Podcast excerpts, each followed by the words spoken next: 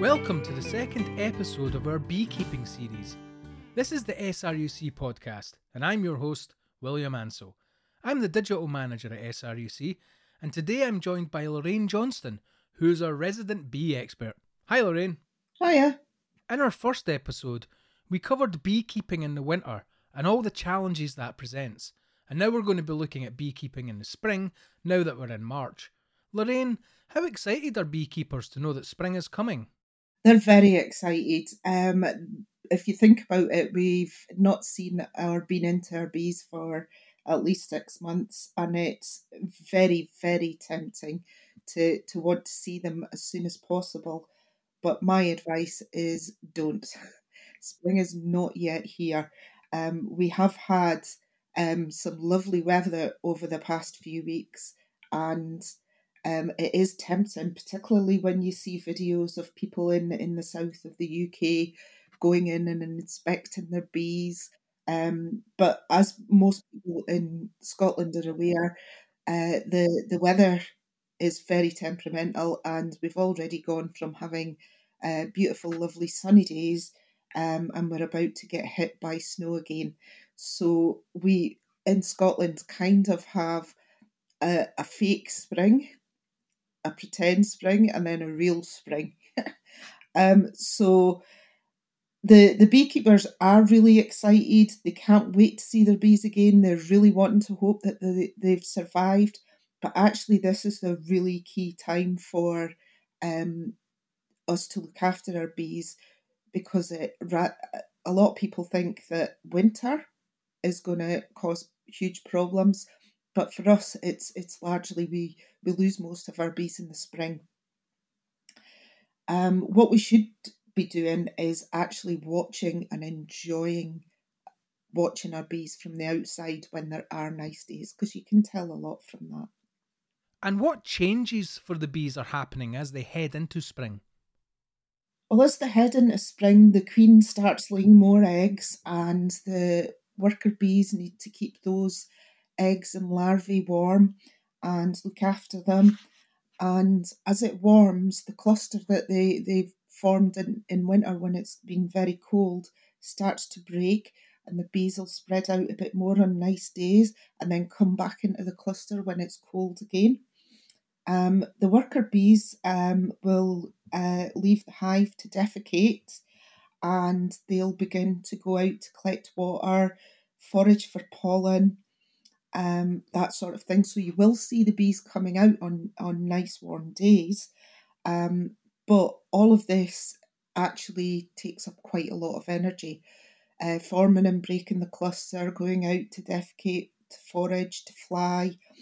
Um, and it's a really key time for the bees because they're also using the energy to try and look after the new the new eggs and larvae. And it's the time of year when the winter bees are starting to die out as well. So the balance in the hive is quite delicate. Um, what a beekeeper might see actually is um, some of the winter bees have um, been kicked out of the hive that have died, and they're dying out, and we're needing more energy to feed the new brood to develop the new bees.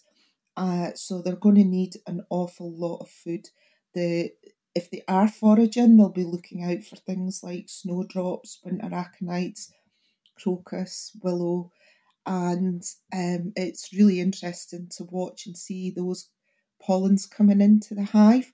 And if you see that, that's a really good sign. But they are going to need a lot of care and keeping an eye on during this time, but not inspecting just yet.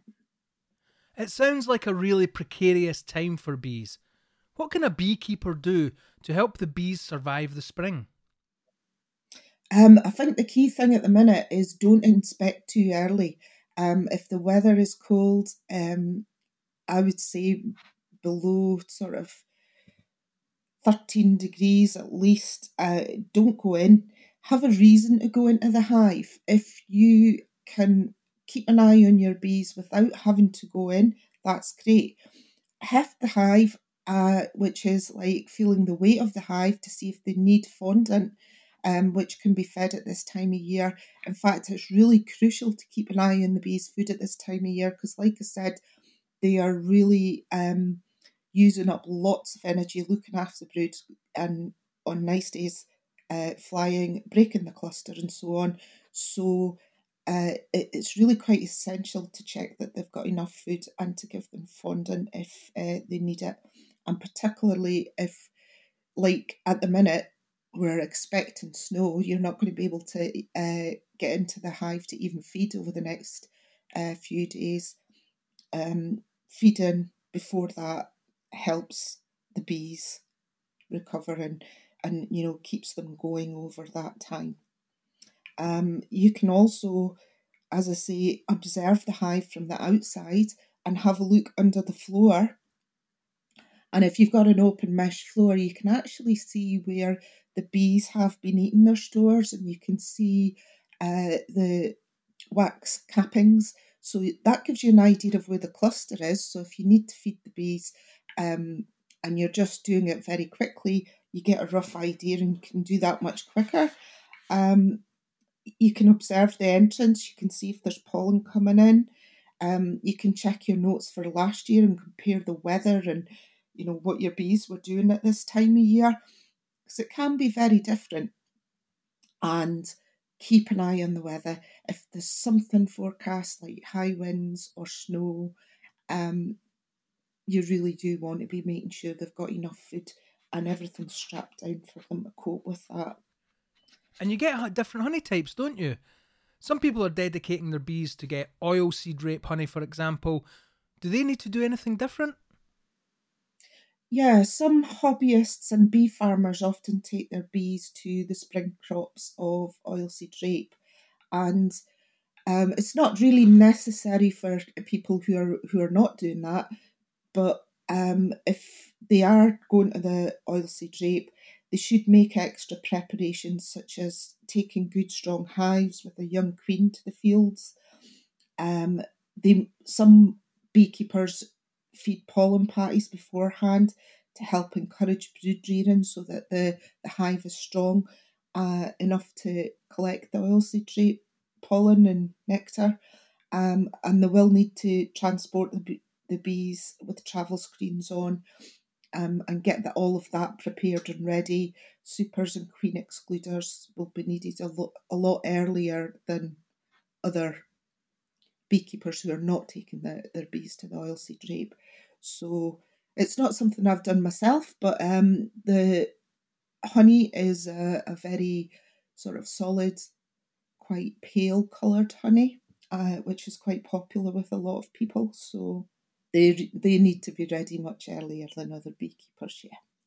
With the season starting, what can a beekeeper do to prepare for the start of the season? I'll probably repeat this quite a bit, but actually keeping an eye on food stores and feed if necessary. It's really key at this time of year. Don't go in too early. Don't go in without a good reason. It's so tempting. A lot of beekeepers have what we term bee fever, where they just can't wait to see their bees and they're just wanting to to get in and check that everything's okay. But if you think about it, going in uh, if it's too cold, could actually cause problems for that new brood and chill that brood um, that's in the hive and cause problems for the future. And you could lose your hive that way. So make sure you've got a good reason to go in. Be prepared. Have your clean queen excluders ready, your frames and your supers ready. And again, look back to what you were doing last year. It might help. Uh, with your plans for the future. And that first inspection, that's crucial, isn't it? So, what about that first inspection? What do beekeepers need to keep in mind? What you should do is, in my opinion, do a five minute check that the food, they've got enough food, that it's alive. That can actually just be a quick look under the cover board. Clear cover boards are quite useful for checking on the hive without even having to open it so you can see where the cluster is, you can see that the bees are moving, you can see how strong they are. Um, you don't need to lift the frames out. You can actually check by looking down the sides of the frames um, to make sure that the, the bees are doing okay. You can sometimes, if you've got a dummy board on the, the end of your hive, you can take that out and just have a little look in between. Um, if the frosts have stopped, you can remove your mouse guards um, and again learn as much as you can just from watching from outside or listening even if you put your ear to the to the hive and some i have so, seen some people actually use doctor stethoscopes to do this and you can get more technical equipment but uh, just to hear that there's that buzz in there um, can give you the confidence to know that actually they're doing okay you don't need to go into them and then what should the beekeeper do next because once you've done that first inspection, and fingers crossed, assuming that's been successful, what's next on the agenda? Once the weather improves and the bees are out foraging for nectar, you can actually start your regular seven day inspections. Um, and again, a lot of people worry about, oh, should I do it on a certain date? Should I do it on a certain time at a certain temperature? And it's kind of like um, you know, there, there's some people say, oh, you should do your first inspection when it's t-shirt weather, or you should do your first inspection on the first of April, or you should do your inspection uh, when the flowering currant first appears. But actually, what you should really do is do your first inspection when you think it is warm enough and safe enough to to do so. Now, with our weather, that can be really quite late in the in the year, so don't keep it to oh it's spring now, let's go for it. Oh, it's April now, uh, let's go for it. Decide for yourself, and then what you should do is uh, start your seven day inspections. So, uh, usually seven day inspections um, begin by looking at something which we sometimes call feds. So that's looking that they've got enough food, that they've got eggs, that there's no disease, and that there's um, plenty space and no signs of swarming. So quite often in Scotland, actually, and I've experienced this quite a bit, is the weather's been so poor in spring that my first inspection, they are they have actually expanded to the to the stage where they are needing more space and are uh, thinking about swarming because um, it can be in as late as May uh, when we can get our first inspections done in some places. So, what we need to do is to be ready for that and have our queen excluder and our supers ready to, to go on practically straight away um, but if the weather in your area has been poor or variable, you know, think of a lot of the different uh, aspects of beekeeping. Think about it based on your situation, your region. Um, for example, up in Nairn, it might be completely different to down in the borders or in Glasgow. Um, look at your weather, look at the flowering times. Is there um, pollen being brought in are flowers, plants, trees yielding nectar. It's a good time to clean the floor so that what a beekeeper can do here is, uh, and usually it's helpful if you've got two, is you can lift the hive, clean the floor, or put a new floor on, and uh, you're good to go. Um, it's a good time to exchange any old comb. So if you've got some old comb in your brood box, you can replace that with a foundation. Um, get getting rid of brace comb. So basically, bees make brace comb. They make wax comb in any gaps or spaces that they they find, and sometimes getting rid of that just makes your next inspection a little bit easier. Um, some people will mark or quip, clip their queens at this time of year because it's easier to find your queen when there's fewer bees. Um, a disease inspection is a good time as well, uh, which is where you shake the bees off all of your frames and you look in all of the cells to see how the, the, the brood is and if the larvae looks healthy or not. And um, basically, doing all of these early things will make your beekeeping much easier as the season goes on. In summary, what are the key messages for spring for beekeepers then? I think the key messages for spring are, are to check your feed, don't go in too early, and be prepared um, because you just don't know, you might not get into your bees for another month yet. Um, but when you do, you need to be ready for all eventualities. Thanks for that, Lorraine. That's been absolutely fascinating, and I've learned a lot myself about what beekeepers should be doing in spring. And I think we've got a couple of ideas coming up as well. You mentioned maybe doing an episode on Varroa, and I think our listeners will also be really fascinated to hear an episode around small businesses and how you can start a small business with beekeeping, maybe producing honey or candles, for example.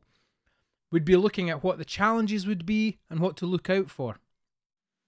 Yeah, I think um, something on notifiable diseases would be interesting, and also swarming, which will be coming up in the in the next few months. Plus, any ideas that any listeners would have, um, and issues like chronic bee paralysis um, would be quite interesting. Well, if you've got any questions for Lorraine or you want to bring anything up about the podcast, please get in touch with us. You can email us at social media at sruc.ac.uk and what we'll do is we'll get your questions or any inquiries you've got to Lorraine and answer them in a future episode of the podcast. Thanks for listening. Thank you.